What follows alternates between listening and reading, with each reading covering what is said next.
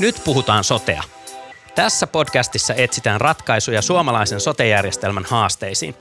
Raikkaa ravistelevasti, ruohonjuuritasolla ja konkreettisesti. Tämä on Mehiläisen Suomi-sote-podcast ja minä olen Lasse Männistö. Tervetuloa kuuntelemaan Suomi-sote-podcastin seuraavaa jaksoa. Mulla on studiossa Kari Hakari, joka toimii sosiaali- ja terveysministeriössä sosiaali- ja terveydenhuollon ohjausosaston osastopäällikkönä. Ja itse asiassa ensimmäistä kertaa Suomi Sote-podcastissa on sosiaali- ja terveysministeriön virkamies, joten tosi hieno ja kiva jakso on tulossa. Kari, sulla on pitkä tausta eri ministeriöistä, useilta eri vaalikausilta, Sipilän hallituskaudelta, nyt Marinin hallituskaudelta sekä valtiovarainministeriöstä että sosiaali- ja terveysministeriöstä – ja sitten tausta tätä ennen Tampereen kaupungilta olet ollut katsomassa myös niitä palveluita sieltä palveluiden järjestäjän näkövinkkelistä, eli ei vaan lainsäädäntöhommissa tai ohjaushommissa, vaan, vaan myös kuntataustaa löytyy. Lämpimästi tervetuloa Suomi Sote-podcastiin. Kiitoksia, mukava tulla. Meillä on tänään vähän niin kuin kolme laveaa teemaa. Öö, ensin ajattelin, että juteltaisiin hyvinvointialueesta, jotka on sitä sun työtehtävää ja tehtäväkenttää ministeriössä. Sitten varmasti kiinnostaa ja ensimmäistä kertaa voidaan puhua tässä podcastissa tämän uuden Orpon hallituksen sote-agendasta ja suunnitelmista. Se tietysti kiinnostaa ja ministeriöstä tiedät hyvin, että mitä siellä on suunnitteilla. Ja sitten ajattelin, että lopuksi puhuttaisiin vähän paljon keskustelua herättäneestä ja viime aikoinakin mediassa esillä olleesta yksityisen sektorin roolista sote-palveluiden tuotannossa, eli mitä yritykset tällä kentällä tekee ja mitä niiden pitäisi tehdä ja mitä niiden ehkä ei sitten pitäisi tehdä. Mutta jos me aloitetaan hyvinvointialueesta, niin nyt on toimeenpantu sote-uudistus, on vuosien työ takana sosiaali- ja terveysministeriössä ja nyt alueilla on – kohta 11 kuukauden työ takana itse näiden palveluiden tuottamisessa. Miten näiden alueiden aloitus on sujunut? Mikä on mennyt hyvin ja missä on vielä petrattavaa? No tota, siirtymään tapahtui hirveän hyvin, ei tapahtunut mitään suuria niin kuin siihen vuodenvaihteeseen liittyviä oleellisia tavallaan sattumia. Jonkin verran pientä ajanvarauksen ongelmaa ja niin edelleen, teknisiä ongelmia. Mutta itse se siirtymät, me puhuttiin turvallisesta siirtymästä, niin se sujuu tosi hyvin. Mutta tota, sitten se isompi asia nyt, että kun järjestämisvastuu on siirtynyt ja se toiminta pyörii täysillä, niin totuushan on tietysti se, että alueet on todella, todella kovilla. Ja siellä on tietysti taustalla montaa syytä ja varmaan se tärkein syy siinä kohtaa on se, että – että kukaan ei varmaan kuvitellut, että tämä rahoitusjärjestelmä niin kuin se periaatteessa teoriassa ihan hyvin toimiikin, lähti tavallaan tietyllä tapaa, alueet joutu lähteen takamatkalta tähän. Ja siinä oli monta syytä. Se kuntien siirtyvä rahoitus tavallaan ei kuitenkaan sitten kattanut sitä kasvanutta palvelutarpeeseen liittyvää, kustannusten nousuun liittyvää varmaan siihen siirtymiseen liittyvien yksityiskohtien, kaikista näistä eh, niin kuin johtuvaa ää, alijäämää. Ja se on se ehkä se suurin hankaluus. Eli teknisesti homma pelaa, mutta tosiasia on se, että alueiden budjetit on nyt alijäämäisiä tuleville vuosillekin ja, ja se iso kysymys on sitten, että miten siihen alijäämään nyt sitten vastataan.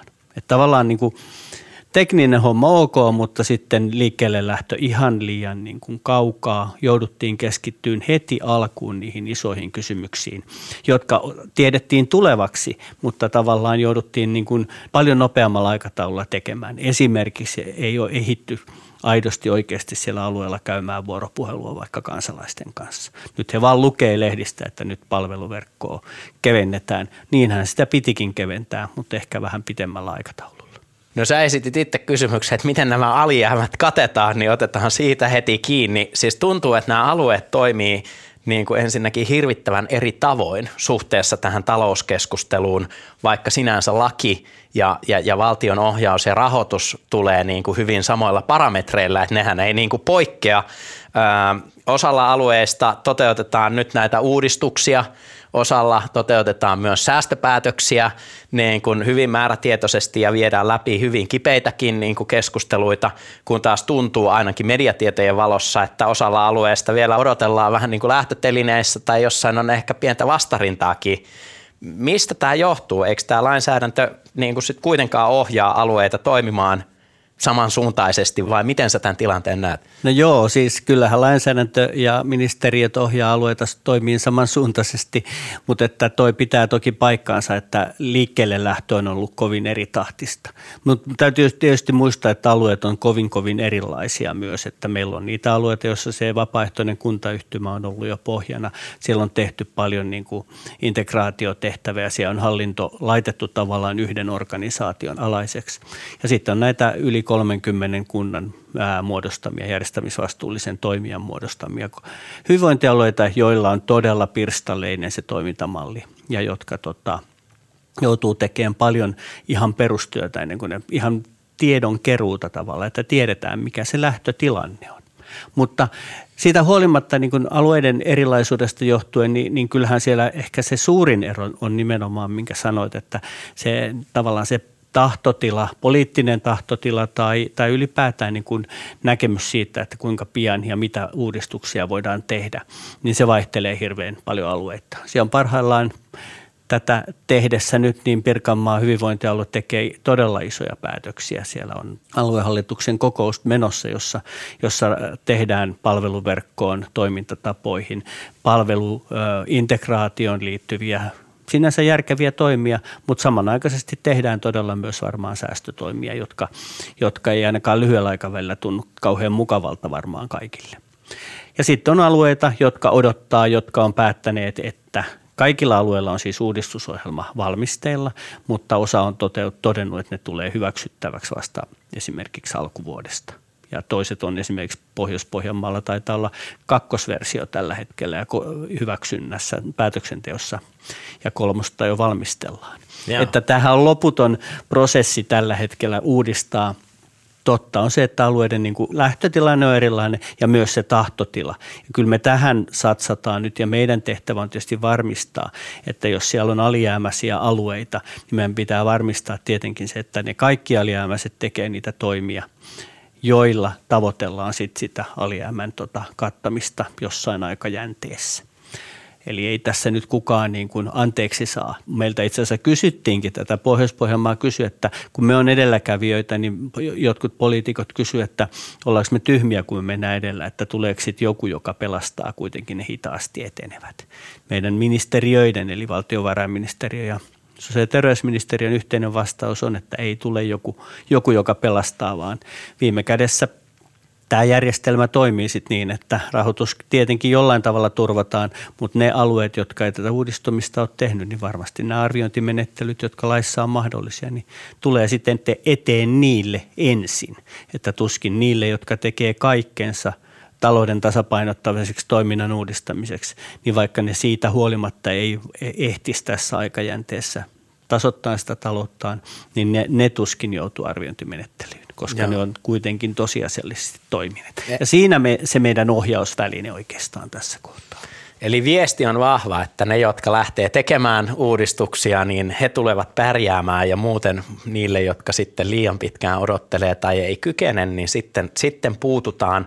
Mutta mitä sitten aidosti niin tapahtuu? Et sä mainitsit tämän arviointimenettelyn ja kaikille kuulijoille nyt todettakoon, että tämä arviointimenettely liittyy siis siihen, että mikäli nämä hyvinvointialueet, jotka on nyt hyvin raskaasti alijäämäisiä eli tappiollisia talouden osalta – puhutaan yli miljardin euron alijäämästä tänä kuluvana vuonna, mikäli he eivät kahden vuoden sisällä tästä eteenpäin sitten kuro umpeen tätä alijäämää, joka nyt syntyy, eli ei vain käännä talouttaan positiiviseksi, vaan kuro umpeen tätä alijäämää, niin sitten on todettu, että on tällainen arviointimenettely, jossa valtion toimesta arvioidaan alueiden toimintaa ja siinä on yhtenä keinona, ehkä tällaisena jykevimpänä keinona, joka on mainittu, niin mahdollinen niin kuin hyvinvointialueiden yhdistäminen sitten, joka voi tulla kyseeseen.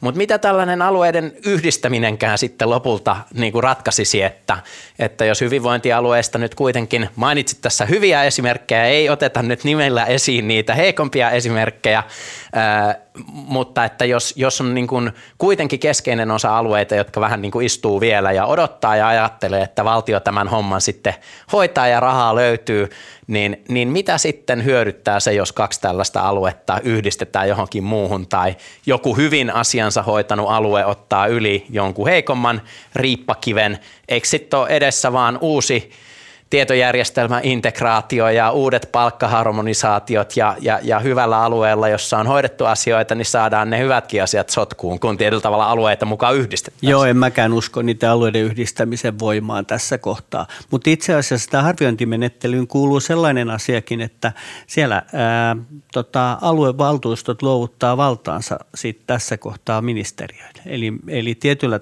tavalla tämän demokraattisen päätöksenteon ohi tulee valtion ohjaus jolloin itse asiassa ne toimet, joita ne hyvinvointialue ei pysty siellä tekemään, niin tehdään sitten valtioneuvostossa.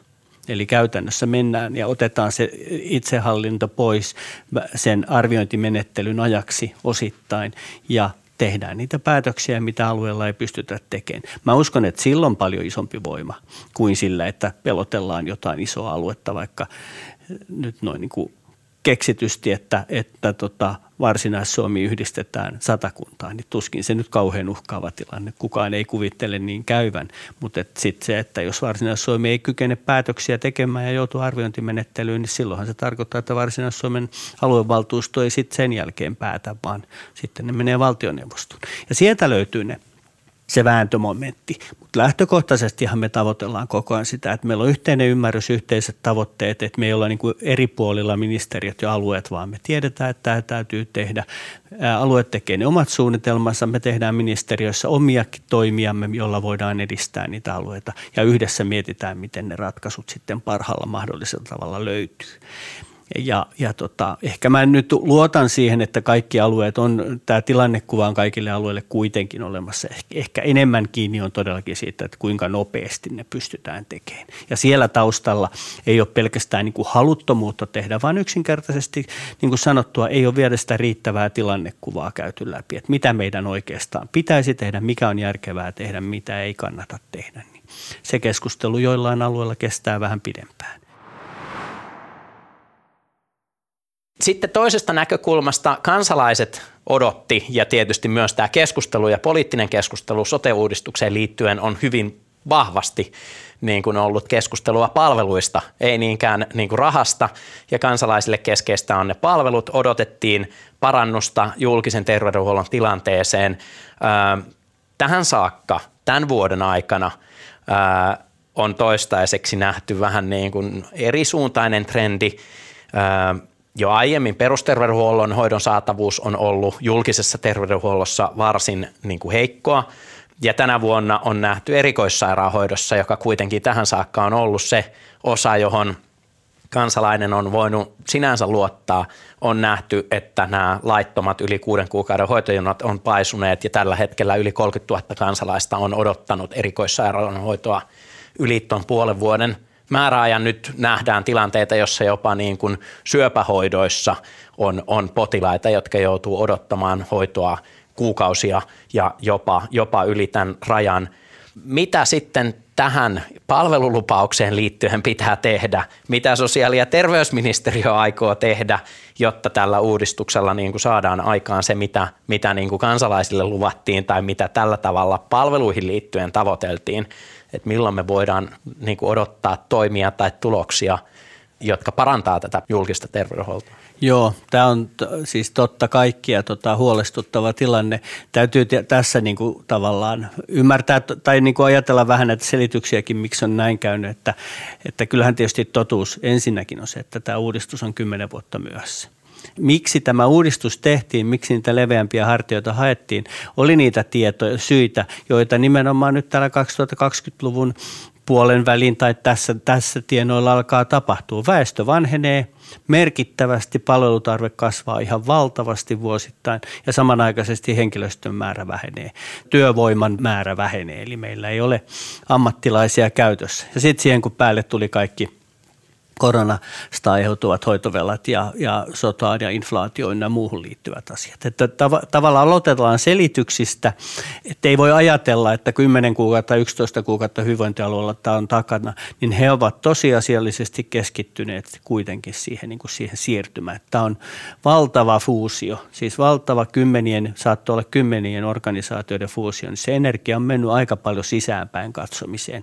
Ja valitettavasti on käynyt tosiaan näin näistä eri syistä, että, että tota, tämä palvelutaso ei ole päästy tai se on jopa heikentynyt, niin kuin sanoit täällä erikoissairaanhoidon puolella. Ja siellä löytyy kyllä tietysti, ei ole vaan rahastakin, vaan kyllä se henkilöstöpula on merkittävä kaikilla alueilla, että – kun alueiden kanssa neuvotellaan, meillä on parhaillaan menossa nämä lakisääteiset neuvottelut, niin se ensimmäinen asia, joka jokainen alue nostaa, on, että, että joo, meillä on alijäämää, joo, meillä on huono talouden tilanne, mutta vaikka meillä olisi rahaakin, meillä on ihmisiä tekemään. Ja se on varmaan se yksi kysymys, jossa sitten kansallisestikin pitää miettiä, että mitkä ne työvälineet on, miten me hyödynnetään kaikki se resurssi, jota tässä maassa on käytössä vähitellen meidän tehtävät, niin kuin STM on toki, vaikka äsken puhuttiin aika paljon niin kuin uudistumisesta ja säästämisestäkin, niin kyllähän se viime kädessä meidän tehtävä varmistaa, että ne yhdenvertaiset palvelut kansalaisille turvataan ja se on tietenkin sitten se meidän ministeriön keskeinen tehtävä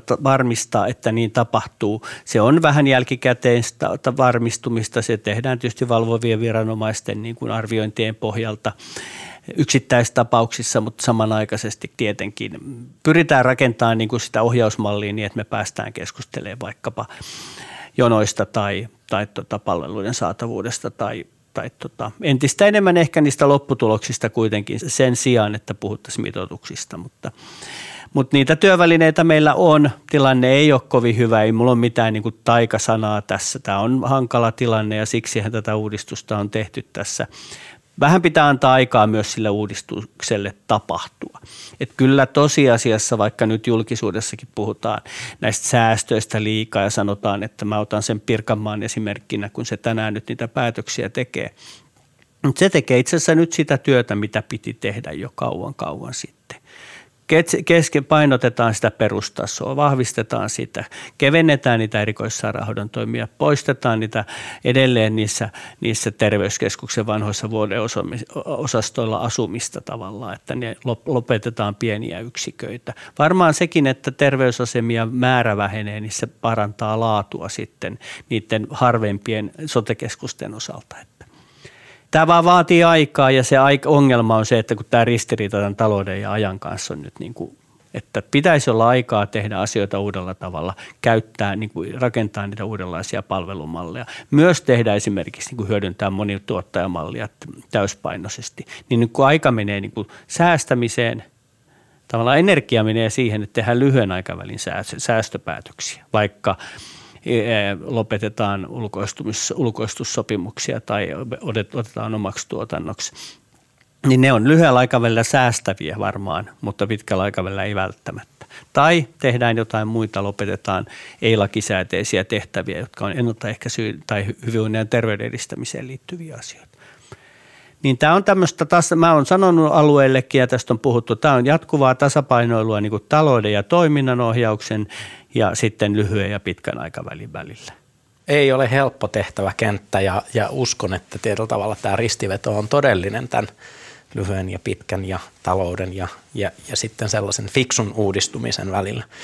Mutta tämä on hyvä aasinsilta sitten tämän kuluvan hallituskauden sote-agendaan, johon voidaan hetkeksi syventyä seuraavaksi, eli, eli, eli sote-uudistuksen tulokset lopulta nähdään vasta vuosien saatossa ja nyt ollaan saatu starttiaikaan. Nyt tehdään näitä suunnitelmia säästöpäätösten ja myös uudistusten osalta, mutta mistä lähtökohdista sitten sosiaali- ja terveysministeriö ja keväällä aloittanut hallitus on valmistellut sote-agendaa? Mitkä on nyt niitä reformeja, jotka on, jotka on teillä pöydällä ja, ja mitä niillä tavoitellaan? Onko siellä osaltaan vastauksia tähän kenttään vai miten? Joo, on. Siis me on ajateltu tämä niin ja hallitusohjelmakin lähtee siitä, että tota, sen finanssipoliittisista tavoitteistahan aika, jos puhutaan tämän hallituskauden, niin noin 900 miljoonaa ehkä katetaan näillä alueiden uudistustoimilla. Varmaan säästötoimillakin, mutta erityisesti näillä uudistustoimilla. Ja tota, sitten se toinen puoli, joka ei ole ihan yhtä suuri, mutta jota kuitenkin tarvitaan, on sitten niitä valtioneuvostotasoisia toimia. Ja mitä ne nyt sitten on, niin siellä on paljon lakiasioita, lueteltu yksittäisiä lainsäädäntöjä, mutta me, on, me päädyttiin sellaiseen ratkaisuun, että me kootaan tavallaan tämmöinen niin kuin koitetaan katsoa tätä vähän isompana pakettina. Me ollaan joku puhuttu sote 2.0, se on vähän riskaapeli sana kuvitella, että tehdään uutta sotea, ei tehdä, mutta että nyt kun on tavallaan rakenne olemassa, on ne hyvinvointialueet, on rahoitusjärjestelmä, niin nyt pitää muuttaa se sisältö. Eli meidän perinteinen tämä sosiaali- ja terveydenhuollon erityislainsäädäntö, niin se on rakennettu tietysti kuntapohjaiseen järjestelmään. Siellä on normeja, joilla on yritetty ohjata 300 järjestäjän hyvin sirpaleista, hyvin erikokoista aluetta. Nyt meillä on hyvinvointialueet, joita on se 21 plus sitten Helsinki ja HUS tähän päälle. Ja, ja tota, voitaisiin miettiä, että normitkin voisivat olla erilaisia. Ja nyt me katsotaan, me puhutaan kansallisesta palvelureformista, vähän hieno sana, mutta eikä kauhean niin kuin kerro ehkä ainakaan kansalaiselle mitään. Mutta sen enemmän sen, sen idea on se, että me nyt katsotaan se sisällöllinen lainsäädäntö vastaamaan näitä uusia rakenteita. Ja siellä on muutama periaate, joita niitä lähdetään. Yksi on se, että rakennettaisiin niin mahdollistavaa lainsäädäntöä, joka tarkoittaa, että erilaiset ratkaisut on mahdollisia on enemmän puitteita kuin hyvin yksityiskohtaista normeerausta esimerkiksi tuotantoprosesseista, joka on ollut viimeisen vuosikymmenen varmaan meidän lainsäädännön yksi näkökulma, että hyvin yksityiskohtaisesti säädetään, että kuinka joku asia pitää järjestää tai tuottaa.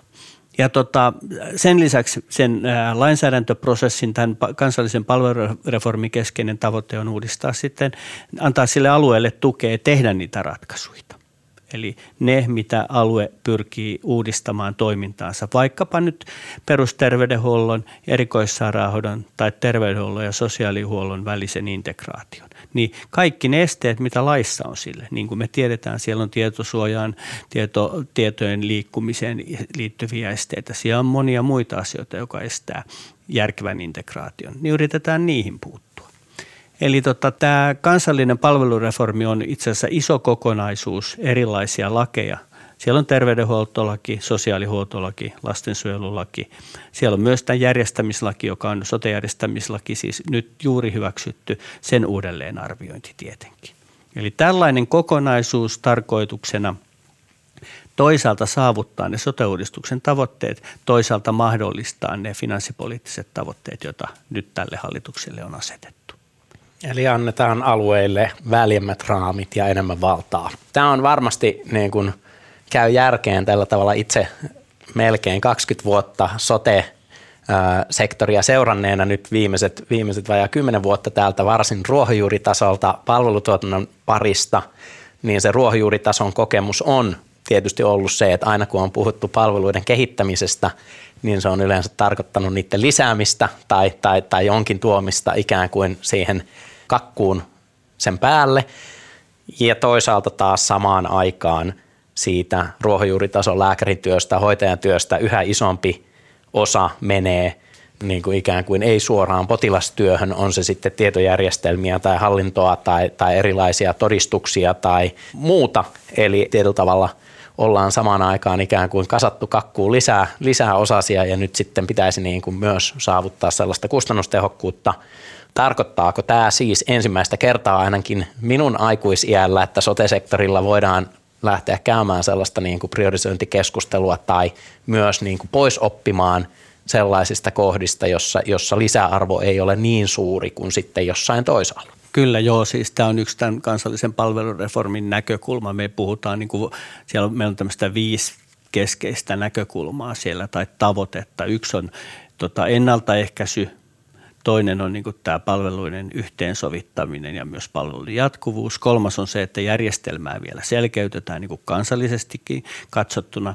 Sitten neljäs on tämä vaikuttavuus ja siihen liittyy oleellisesti myös niin kuin vaikuttavien hoitomuotojen arviointi ylipäätään. Priorisointi on aina vähän hankala sana, kun se synnyttää semmoisen mielikuvan, että ketä hoidetaan, ketä jätetään hoitamatta. Mutta, mutta siis joka tapauksessa se vaikuttavuus tulee olemaan läpileikkaava. Tavoite on tietysti arvioida alueita, ohjata alueita vaikuttavuusperusteisesti, mutta mennä ihan sitten sinne tasolle, että mikä on toiminnassa on vaikuttavaa, mikä ei, ja jättää tekemättä niitä asioita, jotka todennetusti ei ole riittävän vaikuttavia. Valmius ja varautuminen on sitten vielä viides, joka on tietysti välttämätön nykymaailmassa, että se on yksi vähän uudenkin voiman tietysti sen koronan jälkeen nyt tässä tilanteessa. Mutta joka tapauksessa kyllä nyt etsitään niitä, niitä että me ei voida kaikkea tehdä niin kuin aina ennenkin ja nyt on se paikka, että annetaan alueiden tilaa, mahdollisuus innovoida, rakentaa uudenlaisia toimintamalleja. Toisaalta tämä ei tarkoita sitä, että alueita ohjattaisi, mutta alueita ei ehkä ohjata sillä tavalla no, yksityiskohtaisilla normeilla enää, vaan niitä ohjataan näillä hyvinvointialueiden muilla ohjausvälineillä mikä asetetaan valtakunnallisia tavoitteita, seurataan tavoitteiden toteutumista, käydään neuvotteluita alueiden kanssa, ohjataan investointeja niin, että kaikki ei investoi samoihin kohtiin, vaan voidaan katsoa kansallisella tasolla ja niin edelleen. Eli muut ohjausvälineet korvaa normiohjausta. No mikä on tässä isossa reformissa sellainen niin kuin joko laki tai siellä ihan sitten tar- tarkemmin vielä niin kuin säädös tai kohta – jossa sä uskot, että, että tietyllä tavalla pienellä justeerauksella tai isommallakin justeerauksella sitten tarvittaessa niin voidaan saavuttaa joko tätä niin kuin kustannustehokkuutta tai alueelle mahdollisuuksia uudistaa sitä toimintaa niin, että saadaan sillä nykyisellä rahamäärällä aikaan niin kuin enemmän. Eli, eli, eli, eli jos sun pitäisi niin kuin arvata tai nostaa esiin, kun sä oot alan asiantuntija, niin, niin mistä sä vähän niin kuin odotat isointa – isointa voittoa tai, tai missä on eniten mahdollisuutta? Ää, toi on kyllä hyvä, hankala kysymys, koska ei mulla ole niinku yhtä selkeästi. Me vasta nyt oikeastaan tunnistetaan niitä sitä koko kenttää, että se on varmaan niin kuin – Sehän voi olla niin kuin yksittäiseen mitotukseen liittyvä. Nyt tämmöisiä hallitusohjelmassa on mitotusnormit todettu nyt eikä ihmisten palveluiden osalta, vaikka se voi olla siihen liittyvä, mutta se voi olla itse asiassa yllättävä, jo, se voi yllättää vielä, mikä se sitten onkaan, kun et mit, nyt me vasta kerätään tavallaan sitä materiaalia tai käynnistetään se keru, että missä ne pahimmat esteet alueen näkökulmasta on. Mutta kyllä mä sitten niin kuin toisinpäin ajateltu, että lopulta mä uskon, että se suuri ratkaisu tapahtuu tähän tämän niin kuin teknologian, digitalisaation, tekoälyn kautta. Ja, että jos sie, sitä pystytään niin kuin myös niin kuin systemaattisesti viemään eteenpäin kaikessa tässä lainsäädännössä, ettei ainakaan lainsäädännöstä tule esteitä tehdä järkeviä ratkaisuja, koska mä luulen, että siellä on sellainen loikka tulossa, jota me ei vielä ihan ainakaan julkisessa – sosiaali- ja terveydenhuollossa nähdä, mutta me ollaan niin havaittu, että on tulossa, mutta ehkä on liian pitkään jo puhuttu. Muistan, kun jollain porukalla käytiin kymmenen vuotta sitten New Yorkissa katsomassa Dr. Watsonia ja, ja se oli mukaan niin IBM sitä tekoälyä, joka kuulosti hienolta, mutta sitten joka ei, niin kuin, ei tapahtunut mitään moneen moneen vuoteen. Et se on vähän niin kuin unohtunutkin, mutta nyt näyttää siltä, että puolessa vuodessa tapahtuu enemmän kuin edellisessä kymmenessä vuodessa. Että että joo, mä luulen, että se iso loikka tulee sieltä, ei niinkään meidän jostain yksittäisestä substanssilainsäädännön normin purusta, vaikka nekin varmaan niin kuin tulee auttaa ja edistää tätä, mutta yksittäistä en usko muuta kuin tämän, tämän, niin kuin tämän digitalis, jos isona otsikkona käytetään, niin tämä digitalisaatioloikka, joka tulee, tulee tänne ja kaikki se keskustelu esimerkiksi, mitä me käydään palveluverkoista tällä hetkellä, on aika vanhanaikaista keskustelua, koska se keskustelu on seinistä tosiasiassa. Palataan vielä tähän, mutta mä allekirjoitan täysin ja se on tosi upeaa kuulla, että sosiaali- ja terveysministeriön virkamies nostaa esiin sellaisen kokonaisuuden, joka ei sitten lopulta ole niin kuin lainsäädännöillä säädetty uudistus, vaan, vaan maailmahan muuttuu uskallan väittää vielä enemmän muiden voimien ohjaamana kuin lainsäädännön, eli, eli, eli tietyllä tavalla vaikkapa tässä tapauksessa teknologisen kehityksen. Ja allekirjoitan täysin, että sote-sektorilla, jossa, jossa kuitenkin ollaan niin kuin palveluvaltaisella, ihmisvaltaisella alalla, hirvittävän monessa kohtaa vielä hyvin niin kuin konservatiivisia, niin, niin siellä se murros tulee jossain vaiheessa olemaan valtavan suuri ja nyt ehkä ne edellytykset sille on suuremmat kuin, kuin ainakaan tähän saakka ää, niin kuin vuosikymmeniin. Mutta tota, mainitsit tuossa, että nyt sitten turhia normeja väljennetään tai jos ei turhia, niin ei niin tärkeitä tai niitä, jotka eivät alueille anna mahdollisuuksia – Yksi sellainen kenttä, josta on käyty paljon keskustelua ja joka on herättänyt mielipiteitä, niin otetaan tähän keskusteluun sitten seuraavana. Eli, eli tämä yksityisen sektorin ja yksityisten palvelutuottajien rooli sote-palveluiden tuotannossa. Siis yksityiset yritykset sote-alalla herättää paljon mielipiteitä. Tuntuu, että mielipiteitä on yhtä monta kuin keskustelijoitakin ja yksityisten yritysten rooli on niin kuin debatin aiheena niin eduskunnassa – aluevaltuustoissa kuin kansalaistenkin mielipiteissä. Mikä sun mielestä on yksityisten toimijoiden rooli sote-sektorilla? Mitä niin kuin, nyt niin kuin laajasti katsottuna ylipäätään näiden palveluiden piirissä ja, ja, ja mitä sitten ehkä julkinen, julkiset tahot voi oppia, missä voi hyödyntää tai kannattaa hyödyntää yksityisiä tuottajia. Entä sitten toisinpäin, mitä niin kuin oppeja tai ymmärrystä – yksityisiltä toimijoilta puuttuu tai pitäisi, pitäisi niin kuin kerryttää ja omata nykyistä enemmän?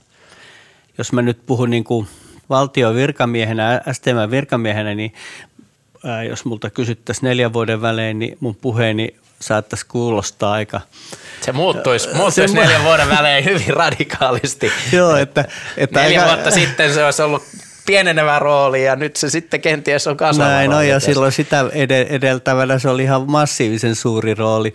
Ja sen takia mä niin kuin aloittaisin tämän sillä niin kuin oma, oma, kun tuossa esittelit alkuun, että niin, on Tampereella. Virkamiehet saa onneksi Suomessa kertoa myös omia mielipiteitä. Niin, niin tässä kohtaa mä kerron omat kokemukseni ja ne perustuu sinne Tampereen ajoille. Ja kyllä mun niin kuin lähtökohta on se, että että tavallaan niin kuin se monituottajamalli sana ei ole mitään ideologiaa, vaan se on sitä, että, että niin kuin tarvitaan kaikkia toimijoita.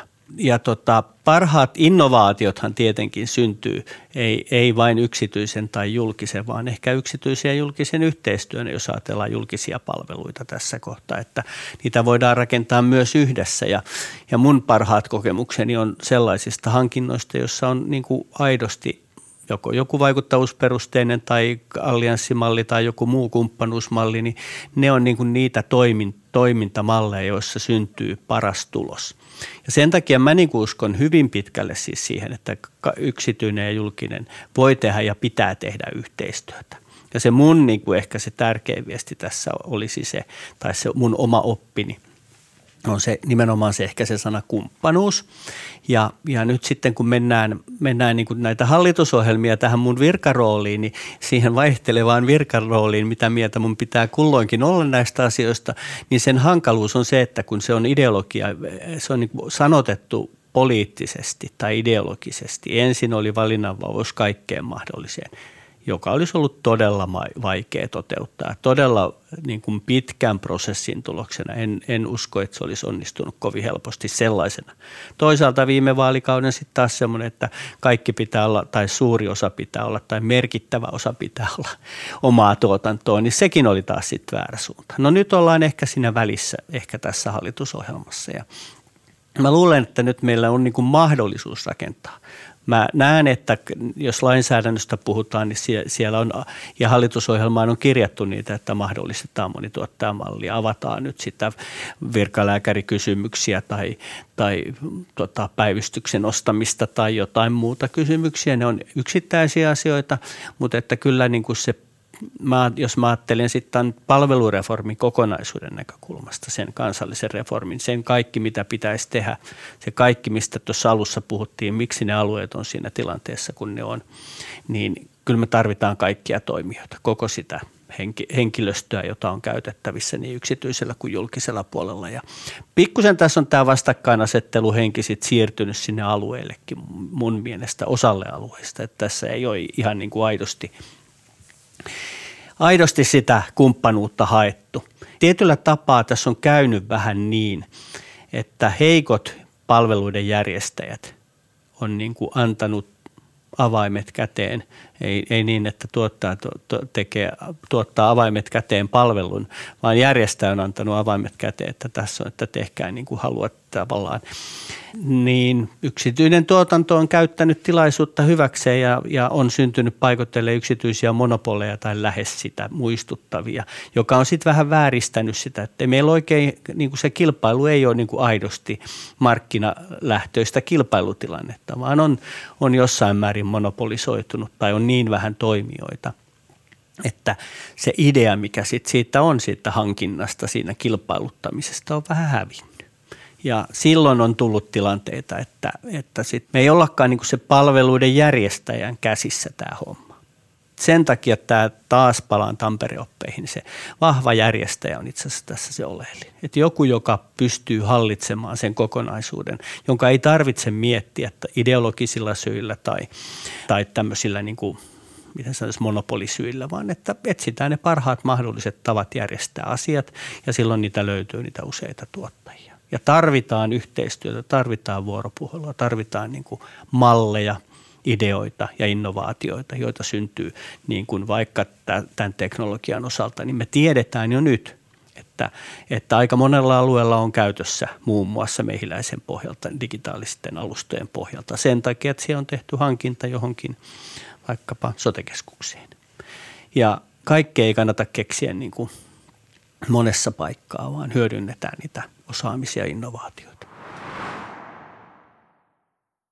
Kerroitkin, että, että sä silloin aikoinaan olit Tampereen kaupungilla ö, kehittämässä ensimmäistä suomalaista hyvinvointiallianssia ja nyt kaikille kuulijoille varmasti allianssimalli ei ole tuttu. Ö, mitä se tarkoittaa ja miksi se oli, miksi se oli niin kuin ainakin tulkitsin näin niin positiivinen ö, esimerkki tällaisesta kumppanuudesta? Joo, siis allianssihan tarkoittaa lyhyesti sanottuna sitä, että, että ne allianssiosapuolet ää, tekevät sopimuksen, joka on tavallaan tämmöinen open book-sopimus, eli kaikki avaavat kaikki tietonsa ja, ja asettavat yhteiset tavoitteet, niin taloudelliset kuin toiminnalliset, ja sitten kun niihin päästään, niihin taloudellisiin ja toiminnallisiin tavoitteihin tai ylitetään ne, niin kaikki osapuolet hyötyy siitä. Ja se on siis normaali hankinta, mutta, tai voi olla normaali hankinta, jossa hyvinvointialue ostaa palvelun yksityiseltä toimijalta, mutta se ostosopimus tavallaan ei ole semmoinen perinteinen, vaan siinä on se, se, on se allianssimalli.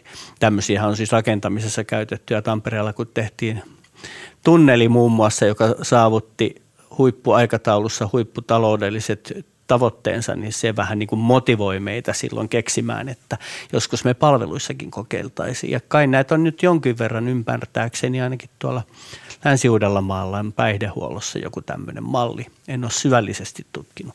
Mutta siis se idea on se tosiaan, että se on se on tämmöinen avoin, avoin, jossa sovittiin täm, tässä Tampereen tapauksessa, se oli Tesoman hyvinvointialue tai te, Tampereen kaupungin Tesoman kaupunginosan sotekeskus käytännössä, mutta siihen kytkeytyi sitten kolmatta sektoria ja siellä oli sitten Mehiläinen tuotti osan ja, ja Tampereen kaupunki tuotti osan ja sitten siellä oli vielä muita yksityisiä toimijoita. Niin tämmöinen konsortio, allianssisopimus, jossa oli eri toimijoita ja nyt siellä sitten – sopimus siirtyy hyvinvointialueelle tietysti ja sinne jäi edelleen Tampereen kaupungin toimintaa, koska siellä oli nuorisotoimia ja, ja kirjastot samoissa tiloissa. Eli siinä on tämmöinen monitoimija, että nyt siinä on itse asiassa vielä uusi ulottuvuus, kun siinä on hyvinvointialueelle kaupunki ja sitten yksityiset toimijat plus kolmannen sektorin toimijat.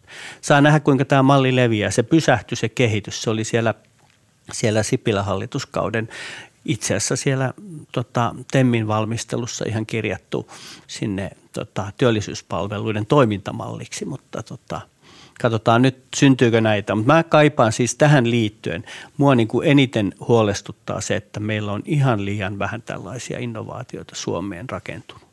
Vaikka on hyviä ideoita, hyviä kokeiluja, niin ne ei leviä ja näiden levittäminen.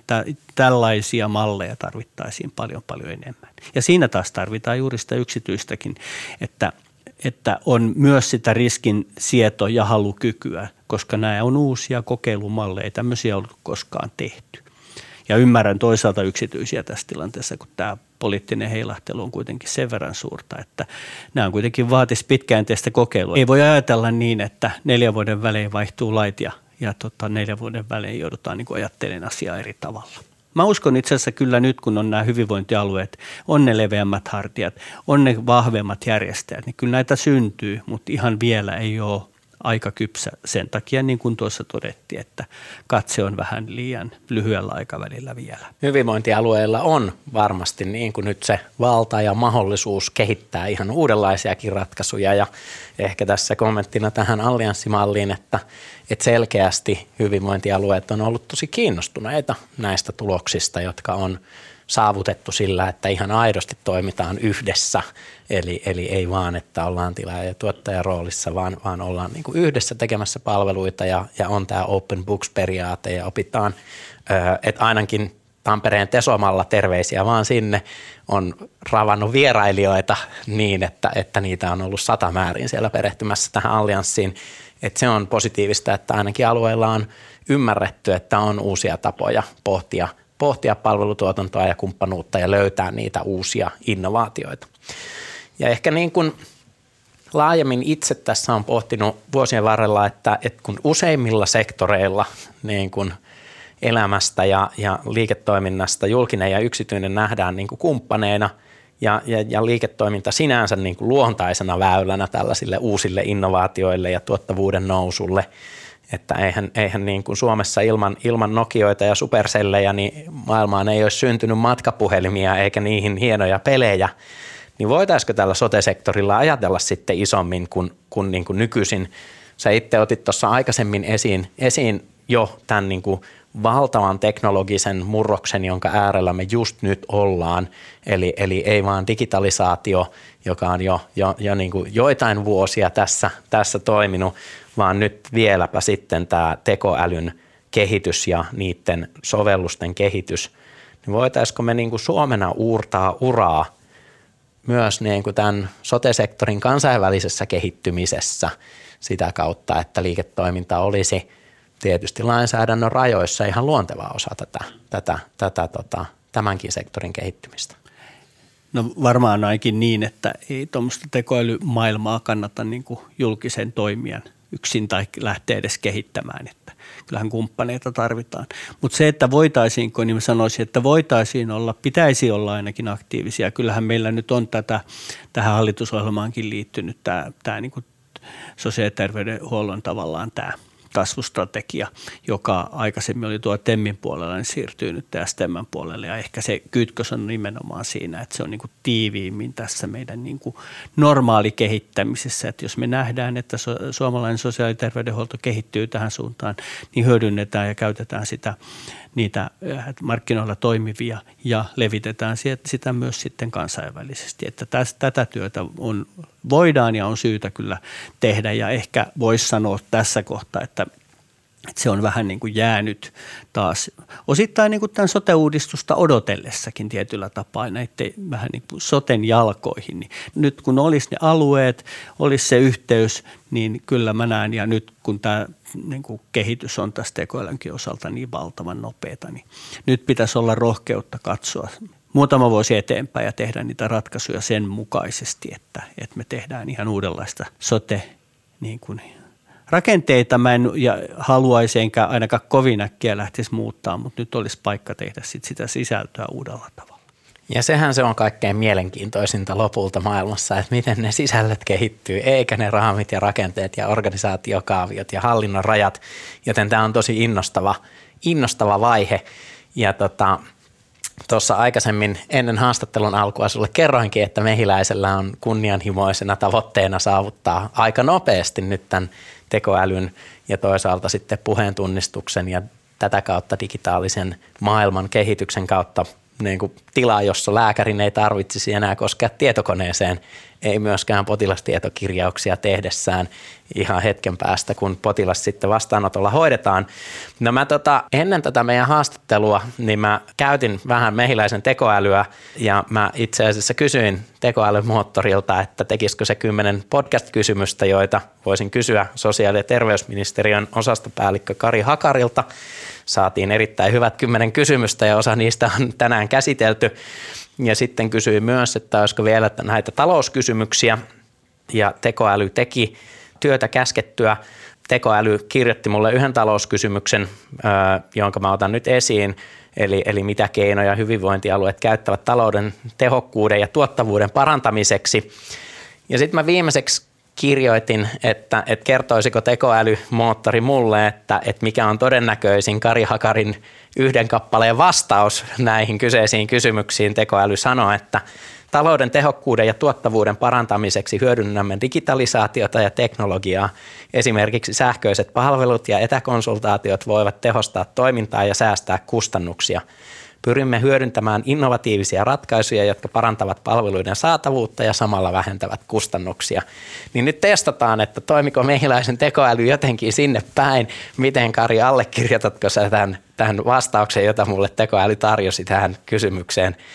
Talouden tehokkuuden ja tuottavuuden parantamiseksi? No kyllä mä voin ihan allekirjoittaa täysin tuon, että tuolla tarkkuustasolla, ja valitettava usein me puhutaan tuolla tarkkuustasolla kaiken lisäksi, että jää vähän, vähän niin kuin etäiseksi vielä siitä, että, että mitä se sitten niin kuin oikeasti oikeassa elämässä on, mutta toi ministerikieli on ainakin tuon näköistä, että, että sinne päin mentiin, että ehkä vielä tyypillisesti, että sieltä puuttuvia tekoälysanakin, niin ehkä se on, että se niin kuin tekoäly toimi, oppii oppimalla op, tai oppii meidän puheistamme, niin, niin tota, me emme vielä siitä riittävästi puhu. Eli kyllähän se puhuu siitä, mistä me puhumme. Näin se vaan on ja me pikkusen vielä ajattelemme vähän enemmän olemassa olevia työvälineitä kuin tuleva, tulevia työvälineitä meidän puheissakin.